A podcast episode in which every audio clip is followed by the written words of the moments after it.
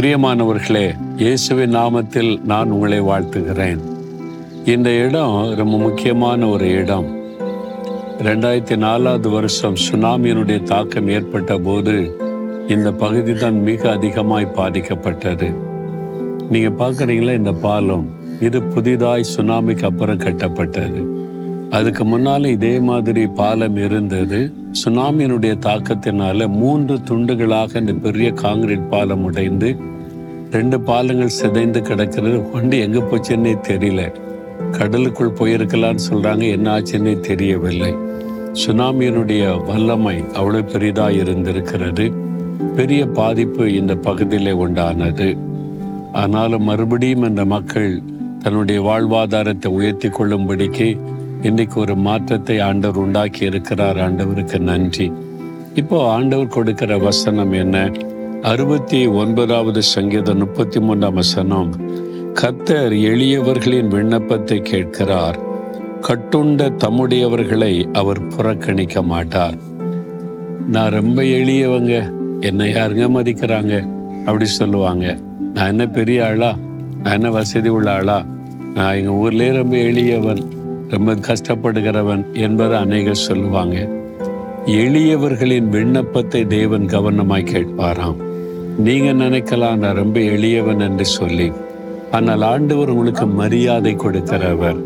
வேத புஸ்தகத்துல எரிகோ என்ற பட்டணத்தின் வழியாக இயேசு நடந்து போகும்போது பார்வை தெரியாத பிச்சை எடுக்கிற ஒரு ஏழை மனிதன் இருந்தான். எளிய மனிதன் அந்த ஊருக்கே தெரியும் அவனுக்கு கண் பார்வை இல்லை. அவன் தர்ம எடுத்து தான் பிழைக்கிறான் என்று தெரியும். ரோட்டு ஓரத்தில் நின்று ஐயா தர்மம் போடுங்கள் என்று கேட்கிற ஒரு சாதாரண மனிதன். இயேசு அந்த வழியாய் போகிறார் என்று கேள்விப்பட்ட உடனே இயேசுவே தாவிதன் குமாரனே எனக்கு இறங்கும் என்று கோப்பிட்டான். ஒரு எளிய மனிதன் பார்வையற்ற மனிதன் தருத்தரத்தில் இருந்த மனிதன் தர்மம் எடுக்கிற மனிதன். அதனால எல்லாரும் அதட்டினாங்க பேசாத அமைதியாரு அவர் அர்ஜென்டா போய்கிட்டு இருக்கிறாரு. நீ என்ன அப்படின்னு சொல்லி.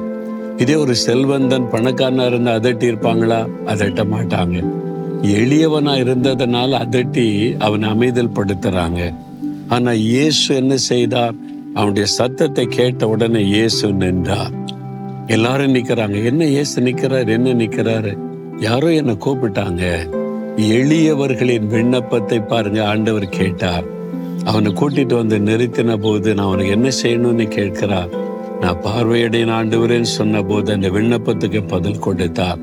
அற்புதம் செய்தார். எல்லாரும் சொல்றாங்க நீ நீ பிச்சைக்காரன் சுமாருடா அப்படின்லாம் அதட்டுறாங்க. அந்த இயேசு மரியாதை கொடுத்து அவன் விருப்பத்தை கேட்டு நிறைவேற்றினார். உங்க விருப்பத்தை நிறைவேற்றுகிற ஒரு அற்புதமான ஆண்டவர். உலகம் உங்களை புறக்கணிக்கலாம். அப்பா அம்மா பேசல ஞானம் கிடையாது புத்தி கிடையாது உனக்கு ராசி கிடையாது. நீ வந்து ராசி இல்லாதவன் ராசி இல்லாதவள். நீ சபிக்கப்பட்டவன். உலகம் அப்படிலாம் சொல்லி உங்களை புறக்கணிக்கலாம். ஒரு எளிய குடும்பம் என்னை யார் மதிக்கிறாங்கன்னு நினைக்கலாம். ஆனால் ஆண்டவர் இயேசு உங்களை மதிக்கிறவர். உங்களுடைய ஜெபத்துக்கு மரியாதை கொடுத்து அற்புதம் செய்கிறவர். உங்களுடைய விண்ணப்பத்தை புறக்கணிக்க மாட்டார். இப்போ கேளுங்க ஆண்டவரே எனக்கு இது வேணும். ஆண்டு கேட்குற என்ன வேணும் கேளு அப்படின்னு சொல்றார். நீங்க கேளுங்க கட்டாயம் பெற்றுக்கொள்வீங்க. இன்றைக்கு உங்களுக்கு அற்புதம் நடக்கும். அற்புதத்தின் நாள். விசுவாசத்தோடு சுகம் வேணும் விடுதலை வேணும் ஒரு வேலை வேணும் வருமானம் வேணும் கடன் பிரச்சனை மாறணும் மகளுக்கு திருமணம் நடக்கணும் கற்பத்தின் கனி வேணும். என்ன வேணும் கேளுங்க. உங்களுடைய விண்ணப்பத்துக்கு அவர் பதில் தருவார். ஆண்டவரே இந்த எளிய மகள் எளிய மகன் உங்க நோக்கி கூப்பிடுறாங்கப்பா. அவங்களுடைய விண்ணப்பத்தை கேட்பேன்னு சொல்லி இருக்கிறீங்களே அவங்க வேண்டிக் கொள்ளுகிறதை இன்றைக்கு இப்போ நிறைவேற்றி கொடும் இன்றைக்கு ஒரு அற்புதத்தை பார்க்கட்டும் இயேசுவின் நாமத்தில். ஆமேன் ஆமேன்.